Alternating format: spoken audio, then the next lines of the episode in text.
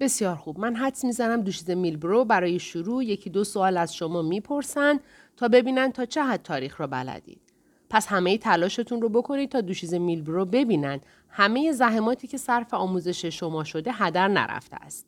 دوشیزه میلبرو شما هم متوجه می‌شوید که بیشتر این دخترها اگر سعی کنند می‌توانند دخترهای باهوش و زرنگی بشوند. دورتی جواب داد من مطمئنم که همینطوره. خب پس من شما را ترک می‌کنم. دخترها مواظب رفتار خودتون باشید. سعی نکنید با دوشیز میلبرو هم مثل دوشیز بریور رفتار کنید. چون به شما هشدار می‌دهم که او تحمل این رفتارها را ندارد. اگر بشنوم صدایی از این کلاس بیرون میآید آن وقت یکی توی درد سر میافتد.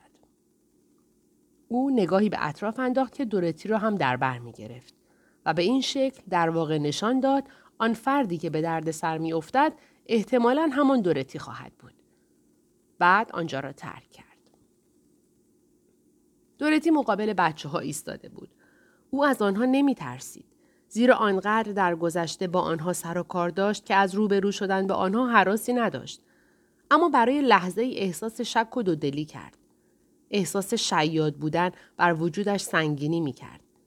ناگهان متوجه موضوعی شد که تا پیش از آن چندان از آن خبر نداشت و آن اینکه او تحت یک ادعای دروغین و بیشرمانه و بدون اینکه صلاحیتی برای آن داشته باشد این شغل را گرفته بود و درسی که الان باید تدریس می‌کرد تاریخ بود و مثل اغلب افراد تحصیل کرده او هم عملا از تاریخ چیزی نمی‌دانست.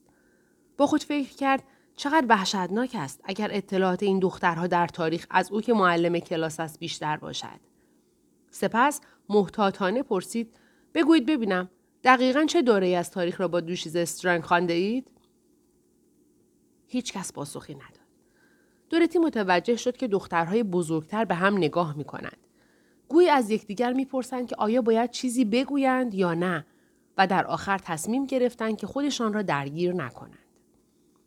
دورتی که فکر کرده بود ممکن است آنها متوجه مفهوم کلمه دوره نشده باشند دوباره گفت خب الان باید کجای درس تاریخ را با هم بخوانیم؟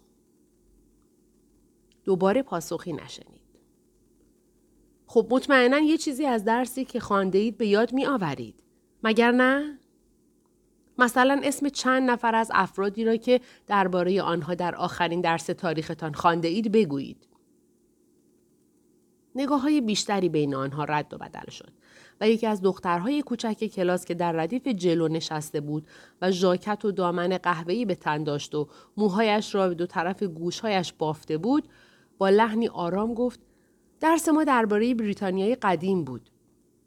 با حرف او دو تا دیگر از دخترها شجاعت پیدا کردند و همزمان با هم جواب دادند. یکی از آنها گفت درباره کلمبوس و دیگری گفت ناپل بالاخره به این نحو وضعیت کلاس برای دورتی کمی روشنتر شد. اکنون دیگر آشکار بود که حراسش از نداشتن اطلاعات کافی بیمورد است. زیرا شاگردهای کلاس هم در واقع چیزی از تاریخ نمی‌دانستند و او با همان سطح از معلومات قادر بود به آنها آموزش دهد. با این کشف در این مرحله ترسش از بین رفت. او به این نتیجه رسیده بود که قبل از انجام هر کاری ضروری است که به سطح آگاهی های بچه ها در دروس مختلف پی ببرد. بنابراین به جای پیروی از برنامه درسی آن ساعت بقیه آن روز را صرف پرسش از بچه ها درباره یکی که دروس کرد. وقتی که سوالهایش درباره درس تاریخ از بچه ها تمام شد، به ترتیب درباره جغرافیا، دستور زبان انگلیسی، درس فرانسه، حساب و بقیه از آنها سوال کرد. تا ساعت دوازده اگرچه نکاملا اما دورتی متوجه وضعیت بسیار بد درسی بچه ها شده بود. زیرا آنها هیچ نمی‌دانستند. مطلقا هیچی. هیچ چیز. مثل داداییست ها هیچ چیز نمی‌دانستند. اینکه این بچه ها اینقدر نادان و بی اطلاع بودن هولناک بود. فقط دو تا از دخترهای کلاس می‌دانستند که زمین دور خورشید میگردد یا خورشید دور زمین. و حتی یک نفر از آنها نتوانست به دورتی بگوید که آخرین پادشاه انگلستان قبل از جورج پنجم چه کسی بوده و یا چه کسی نمایشنامه هاملت را نوشته یا معنی یک کسر متعارفی چیست یا برای رسیدن به آمریکا از کدام اقیانوس باید عبور کرد آرام یا اطلس و دخترهای بزرگ کلاس که پانزده ساله بودند وضعیت چندان بهتری نسبت به هشت ساله های کلاس نداشتند. به جز اینکه آنها حداقل می توانستند پی در پی بخوانند و با خطی خوش بنویسند. این تنها کاری بود که همه دخترهای بزرگ کلاس می توانستند انجام دهند. یعنی همه آنها خوشخط بودند. خانم کریوی هم به این موضوع پی برده بود و البته اینجا و آنجا در میان نادانی آنها تکه های کوچک و مجزایی از دانش هم وجود داشت. مثلا بعضی از آنها چند بیت از یک شعر را که در کلاس فرا گرفته بودند از بر میخواندند و یکی دو تا از آنها چند جمله به زبان فرانسه بلد بودند که آنها را توتیوار حفظ شده بودند. در بین درس های مختلف وضعیت آنها در درس حساب کمی بهتر از بقیه بود. اغلب آنها جمع و تفریق را بلد بودند. تقریبا نیمی از آنها کمی ضرب می دانستند و حتی سه الا چهار نفر از آنها می توانستند تقسیم های طولانی را هم انجام دهند. اما این دیگر حد نهایی دانش و معلومات آنها بود و در ورای آن به هر سو که می رفتی تاریکی و جهل مطلق بود. آنها علاوه بر آنکه هیچ چیز نمی‌دانستند عادت هم نداشتند که از آنها سوال شود و اغلب به سختی می‌شد از آنها جوابی بیرون کشید. کاملا واضح بود که همه چیز را به شیوهی کاملا مکانیکی و بدون فکر فرا گرفتند. زیرا وقتی از آنها خواسته می‌شد که خودشان درباره موضوعی فکر کنند دچار نوعی سرگردانی می شدند. اما به نظر نمی رسید که اشتیاقی به یادگیری نداشته باشند و ظاهرا تصمیم گرفته بودند که دخترهای خوبی هم بشوند. قافل از آنکه بچه ها همیشه با یک معلم جدید خوب هستند. دورتی با اصرار و پافشاری از بچه ها حرف می‌کشید و از بین پاسخهای آنها توانست به جواب نسبتا دقیقی درباره نحوه کار دوشیز استرانگ برسد. اینطور به نظر می رسید که اگرچه دوشیز استرانگ همه درس های معمول مدرسه را به آنها تدریس کرده اما تنها درس هایی که او به طور جدی به آنها یاد داده خط و حساب بوده است. خانم کریوی هم علاقه خاصی به خط داشت. علاوه بر این آنها روزانه یکی دو ساعت را صرف کار طاقت فرسای رونویسی می کردند. بچه ها از مطالب کتاب های درسی خود و یا مطالبی که روی تخت سیاه نوشته می شد رونویسی می کردند.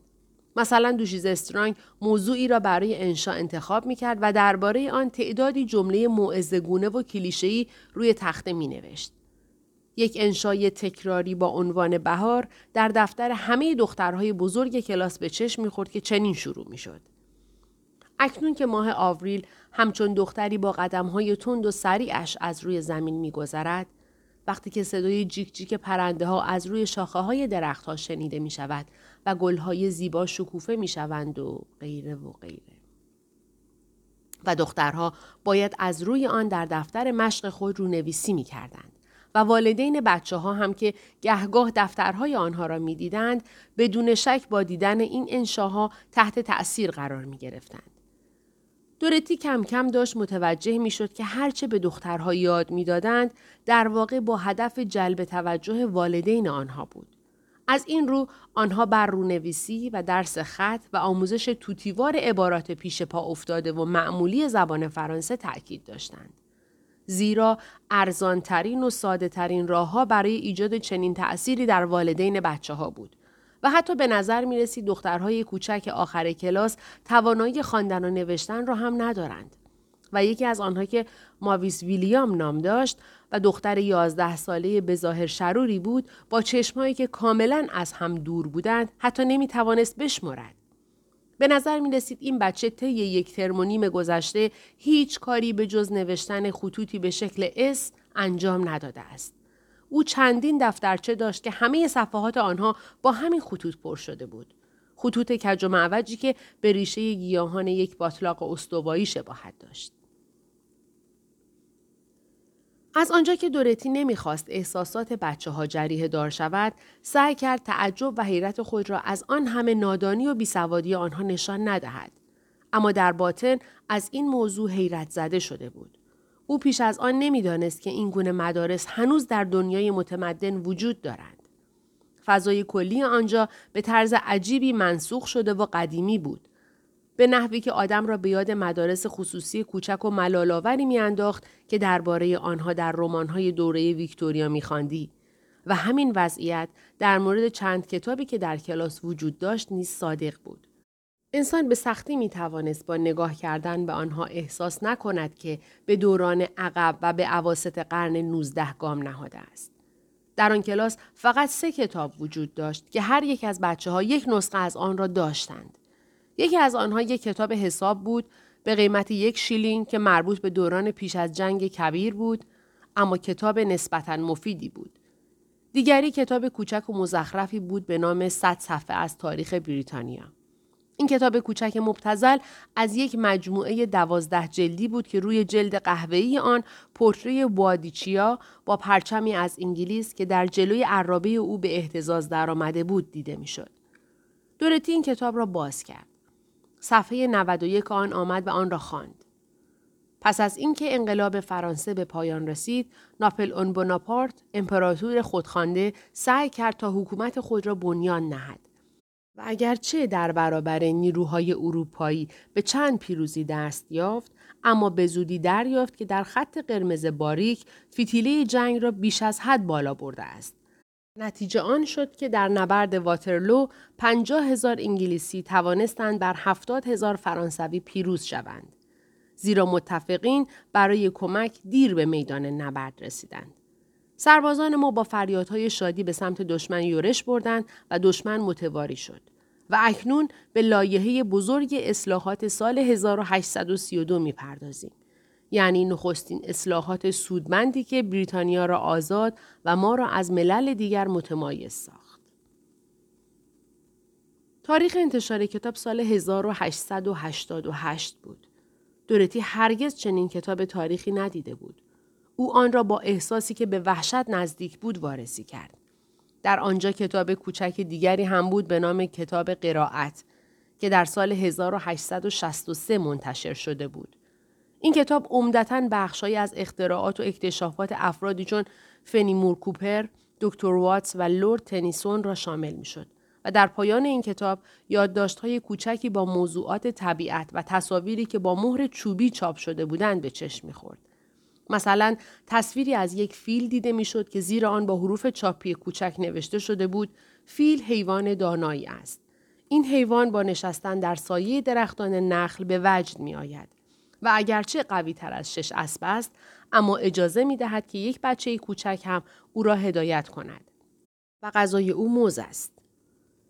و به همین ترتیب درباره وال، گورخر، خارپشت و پلنگ نیز توضیحاتی داده شده بود.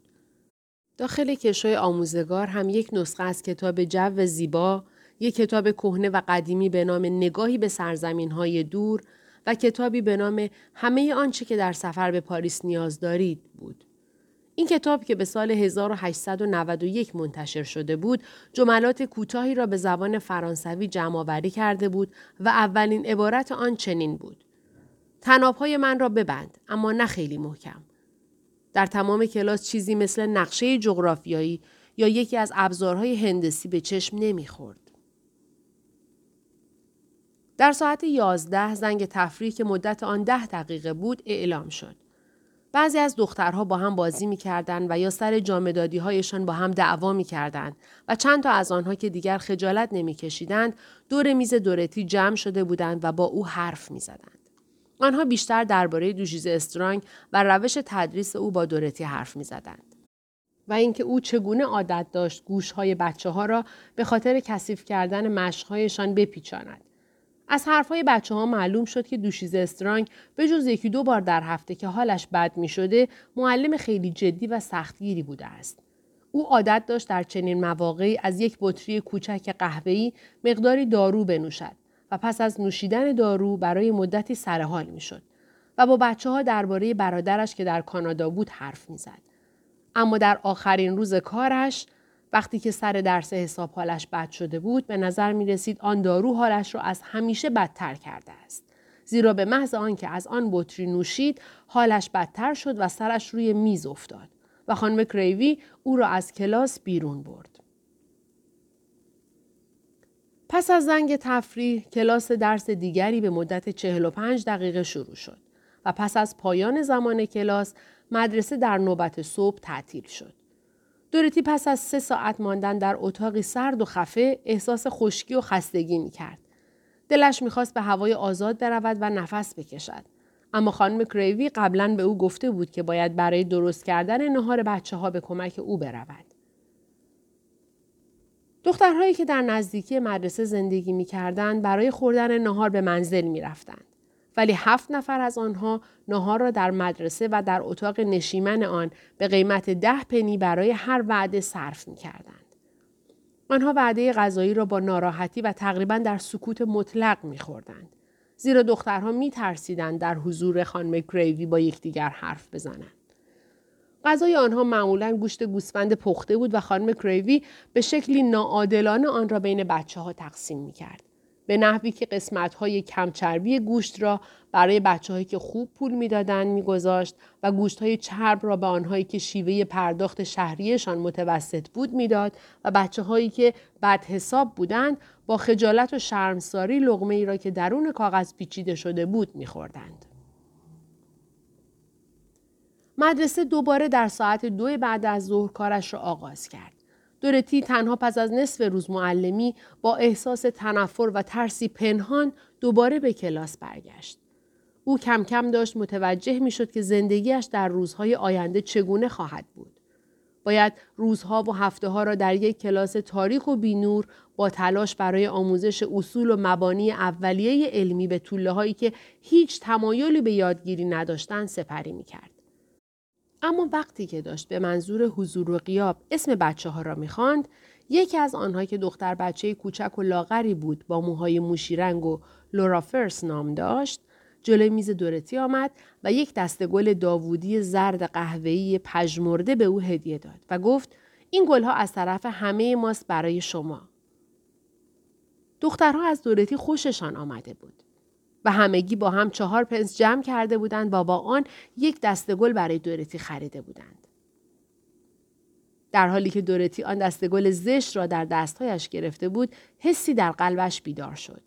او اکنون دقیق تر از قبل به صورتهای رنگ پریده و لباسهای پارپوره آن بچه ها نگاه می کرد و از اینکه آن روز صبح با بیتفاوتی و تا حدودی با نفرت به آنها نگاه کرده بود احساس شرم کرد.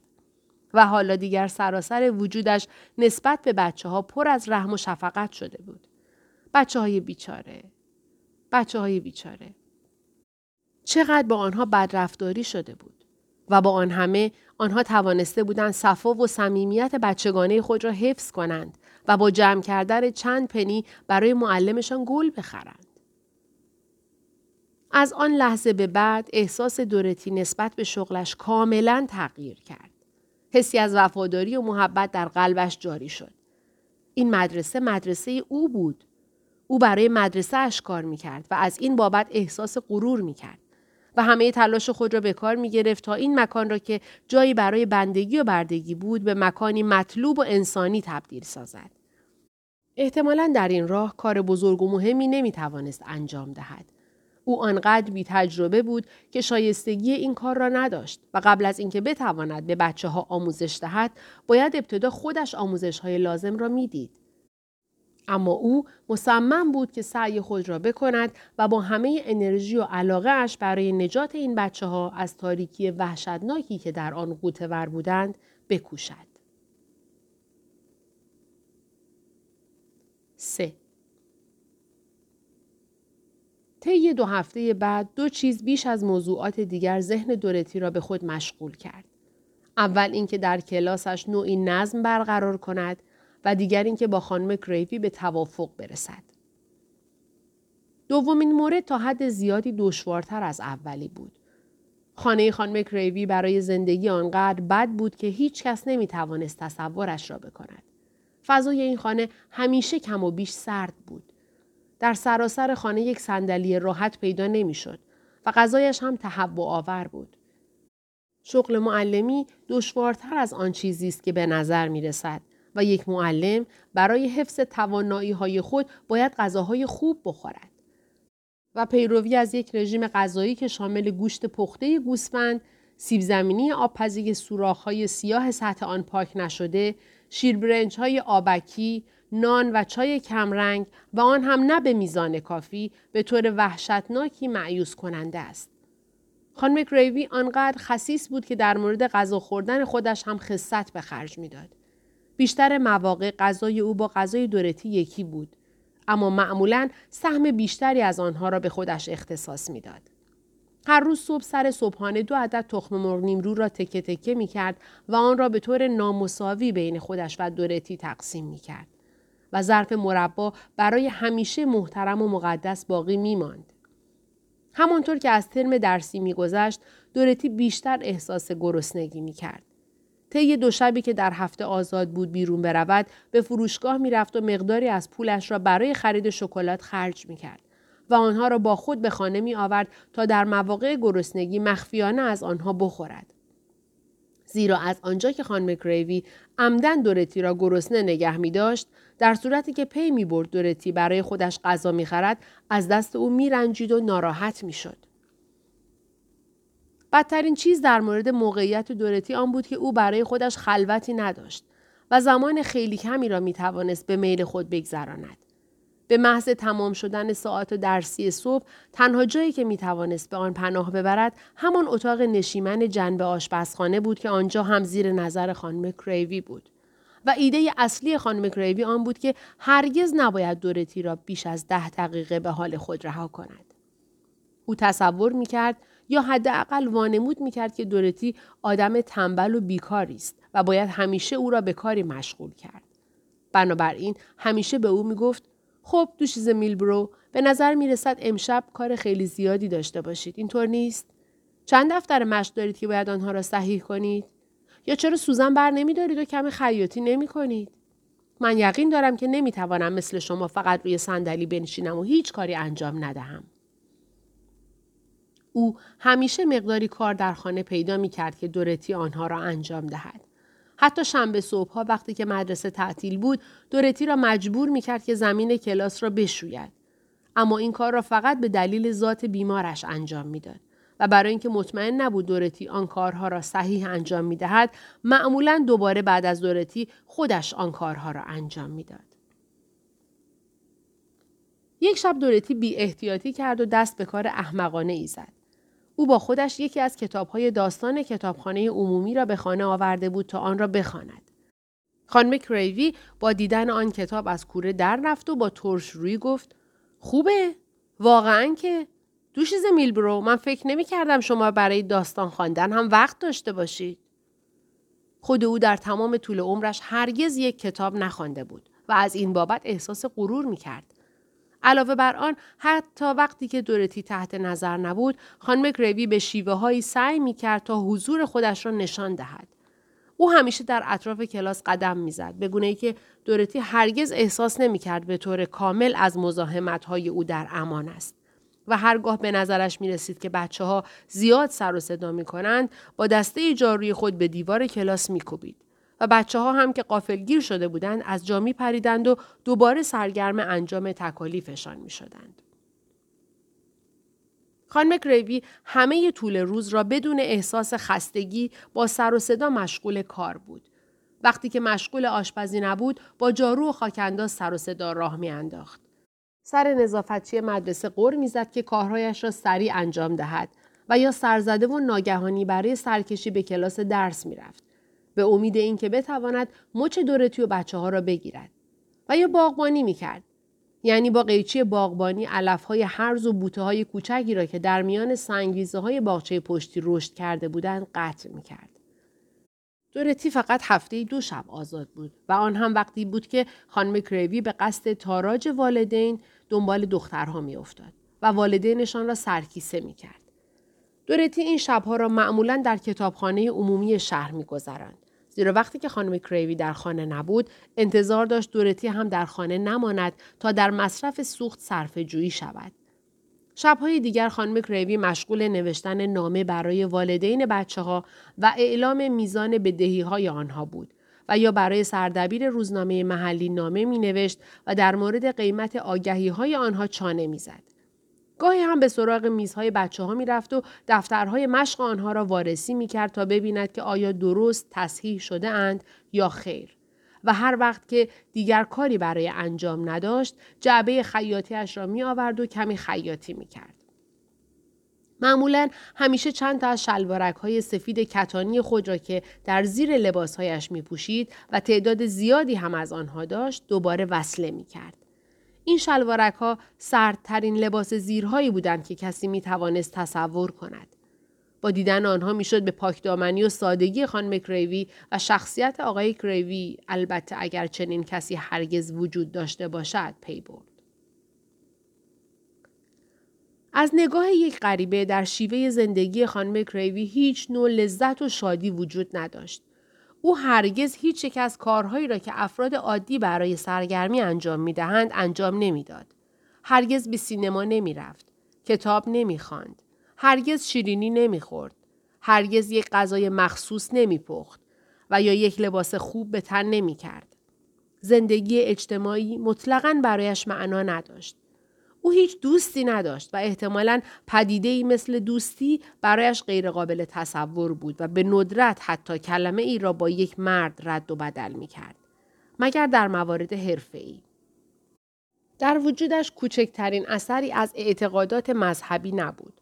و اگرچه برای جلب توجه والدین بچه ها هر یک شنبه به کلیسای باپتیست ها می رفت اما در واقع یک نگرش ضد مذهبی و ضد روحانیت داشت و معتقد بود که روحانیون فقط دنبال پول تو هستند و بس. به نظر می رسید که او موجودی است فاقد هر گونه شادی و لذت و کاملا در تاریکی و تیرگی زندگیش قوطه شده است. اما در حقیقت چنین نبود. چیزهایی وجود داشت که به او لذتی شدید و پایان ناپذیر می بخشید. برای مثال مالندوزی اصلی ترین علاقهش در زندگی بود. اشخاص مالپرست به دو گروه تقسیم می شوند. یک دسته از آنها افراد جسور و حریصی هستند که اگر بتوانند تو را از پای در می آورند اما هرگز حاضر نیستند دوباره به یک سکه دو پنسی نگاه کنند. و دسته دیگر افراد تنگ نظر و خصیصی هستند که عملا شجاعت پول درآوردن را ندارند اما همیشه می‌خواهند با دندانهایشان یک سکه بی ارزش را از میان یک خروار زباله بیرون بکشند. خانم کریوی به گروه دوم تعلق داشت. او با تبلیغات فراوان و بلوفهای بیشرمانه توانسته بود 21 شاگرد برای مدرسهش گیر بیاورد. اما هرگز نمی توانست از این فراتر رود. زیرا آنقدر خصیص بود که نمی توانست برای خرید تجهیزات ضروری مدرسه و پرداخت حقوق مناسب به همکارانش پول خرج کند. شهریه‌ای که دخترها پرداخت می کردن برای هر ترم پنج گینی با مقداری افزایش مشخص بود. به نحوی که هر چقدر او و دستیارش گرسنگی میکشیدند و عرق میریختند او به سختی می توانست امیدوار باشد که سالانه بیش از 150 پوند سود خالص نصیبش شود. اما او به همین مقدار سود هم راضی بود. برای او پس انداز کردن شش پنی به مراتب مهمتر از به دست آوردن یک پوند بود. او فقط قادر بود به راهی برای کم کردن یکی دیگر از سیب زمینی های سهم شام دورتی بیاندیشد یا اینکه برای یک بسته دوازده تایی دفتر مشق بچه ها نیم پنی کمتر پول بدهد. و یا از والدین بچه هایی که شهریه خود را به موقع پرداخت می کردن نیم گینی اضافه دریافت کند و با انجام این کارها در مجموع شاد و راضی بود. شرارت های بیهوده یعنی دست زدن به یک سری اعمال مغرزانه و پیش پا افتاده حتی وقتی که انجام آنها هیچ نفعی برایش نداشت یکی دیگر از شادی های زندگیش به حساب می آمد. این کارها برایش نوعی سرگرمی بود که هرگز از انجام آنها خسته نمی‌شد. او یکی از آن افرادی بود که با اذیت و آزار دیگران به نوعی اوج لذت روانی می رسند. خصومت و دشمنیش به آقای بولگر همسایه دیوار به دیوارش واقعا یک امر یک طرفه بود. زیرا بولگر بیچاره اصلا توانایی جنگیدن با خانم کریوی را نداشت. اما لذتی که خانم کریوی از اذیت کردن آقای بولگر نصیبش می‌شد آنقدر شدید بود که حتی حاضر بود گهگاه برای رسیدن به آن پول هم خرج کند. یک سال قبل آقای بولگر نامه‌ای به صاحب ملک نوشته بود. هر یک از آنها مدام با صاحب ملک نامه نگاری می‌کرد و از رفتار دیگری به او شکایت می‌کرد. و به او گفته بود که دودکش آشپزخانه خانم کریوی پنجره پشت ساختمان او را سیاه و دودی کرده است. و از او خواسته بود که از خانم کریوی بخواهد تا در صورت امکان حدود 60 سانتی متر ارتفاع دودکش خود را بالاتر ببرد.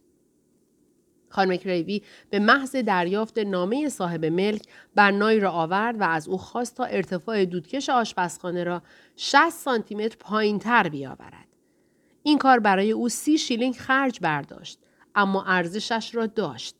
پس از آن واقعه عملیات چریکی دراز مدتی که شامل پرتاب شبانه چیزهای مختلف از روی دیوار به داخل باغ دیگری بود آغاز شد و باز هم خانم کریوی پیروز شد. زیرا او یک سطل خاکستر مرتوب را روی باغچه گلهای لاله آقای بولگر خالی کرد. پس از این اتفاق به محض رسیدن دورتی خانم کریور به پیروزی شکوهمند دیگری بدون ریختن یک قطر خون دست یافت. او به طور تصادفی کشف کرد که ریشه های درخت آلوی آقای بولگر از زیر دیوار به باغ او کشیده شدهاند. خانم کریوی به محض اینکه به این موضوع پی برد یک سطل پر از سم علفکش را روی ریشه های آن درخت خالی کرد و آن درخت را از ریشه خشکاند. این واقعه در جای خود برای دورتی چشمگیر و جالب بود زیرا تنها دفعه ای بود که او صدای خنده خانم کریوی را میشنید. دورتی در ابتدا آنقدر مشغول بود که توجه زیادی به خانم کریوی و رفتارهای رزیلانه او نداشت. او به وضوح دید که خانم کریوی یک زن نفرت انگیز است و موقعیت خود او هم در آنجا عملا مثل یک برده بود. اما این موضوع زیاد باعث نگرانی او نمی‌شد. زیرا شغلش برایش آنقدر جذاب و مهم بود که در مقایسه با آن آرامش و یا حتی آینده اش بی اهمیت می شدند. دو روز بیشتر طول نکشید تا دورتی توانست کلاسش را به نظم درآورد. عجیب بود. اما اگرچه او تجربه معلمی نداشت و به هیچ یک از های از پیش اندیشیده در امر آموزش مسلح نبود، اما از همان روز اول پی برد که به شکل غریزی طراح برنامه ریز و مبتکر است. کارهای زیادی برای انجام بود. اما اولین چیزی که در سرلوحه کارهایش قرار گرفت حذف کار روتین و وحشتناک رونویسی از برنامه درسی بچه ها بود و بعد از دومین روز کلاس علا رقم مخالفت های خانم کریوی درس رونویسی از برنامه کلاس حذف شد. ساعت درس خط نیز کاهش یافت. دورتی دوست داشت این درس را نیز به کلی حذف کند. زیرا به نظرش مسخره می آمد که دخترهای پانزده ساله کلاس وقت خود را با تمرین خط شکسته تلف کنند. اما خانم کریوی به نظر او اهمیت نمی‌داد.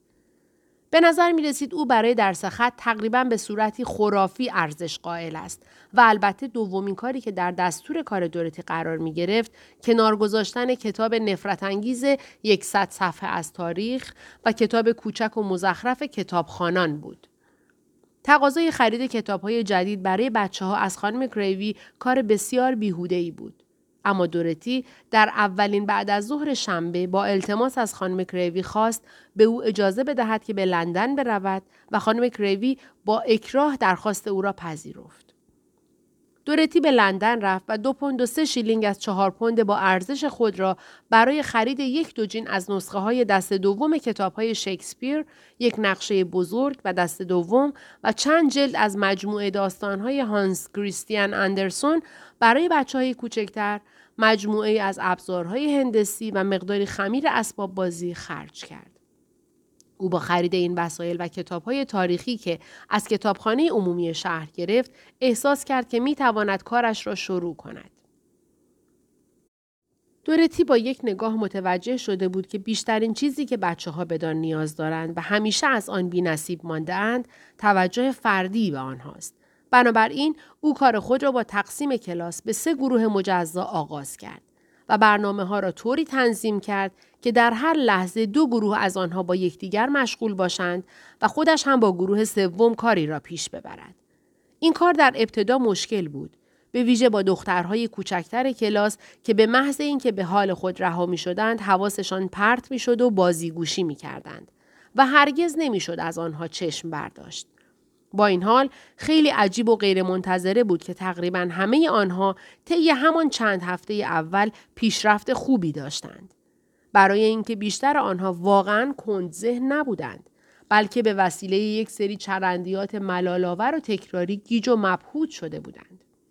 شاید فقط یک هفته طول کشید که آنها در برابر هر نوع آموزشی مقاومت می کردند و یادگیری نداشتند ولی پس از آن به طور کاملا ناگهانی ذهنهای کوچکشان همچون گلهای مینایی که یک شبه میرویند شکوفا شد. دورتی به شکل ساده و سریع عادت فکر کردن را در آنها به وجود آورد. او به آنها آموخت که به جای رونویسی کردن از چرندیاتی درباره آواز پرندگان بر روی شاخه های درختان و قنچه گلها انشاهایی با فکر و سلیقه خود بنویسند. سپس به درس حساب حمله ور شد و آموزش آن را از پایه آغاز کرد. به بچه های کوچکتر جدول ضرب را یاد داد و بزرگترها را برای یادگیری تقسیم های طولانی و کسر هدایت کرد.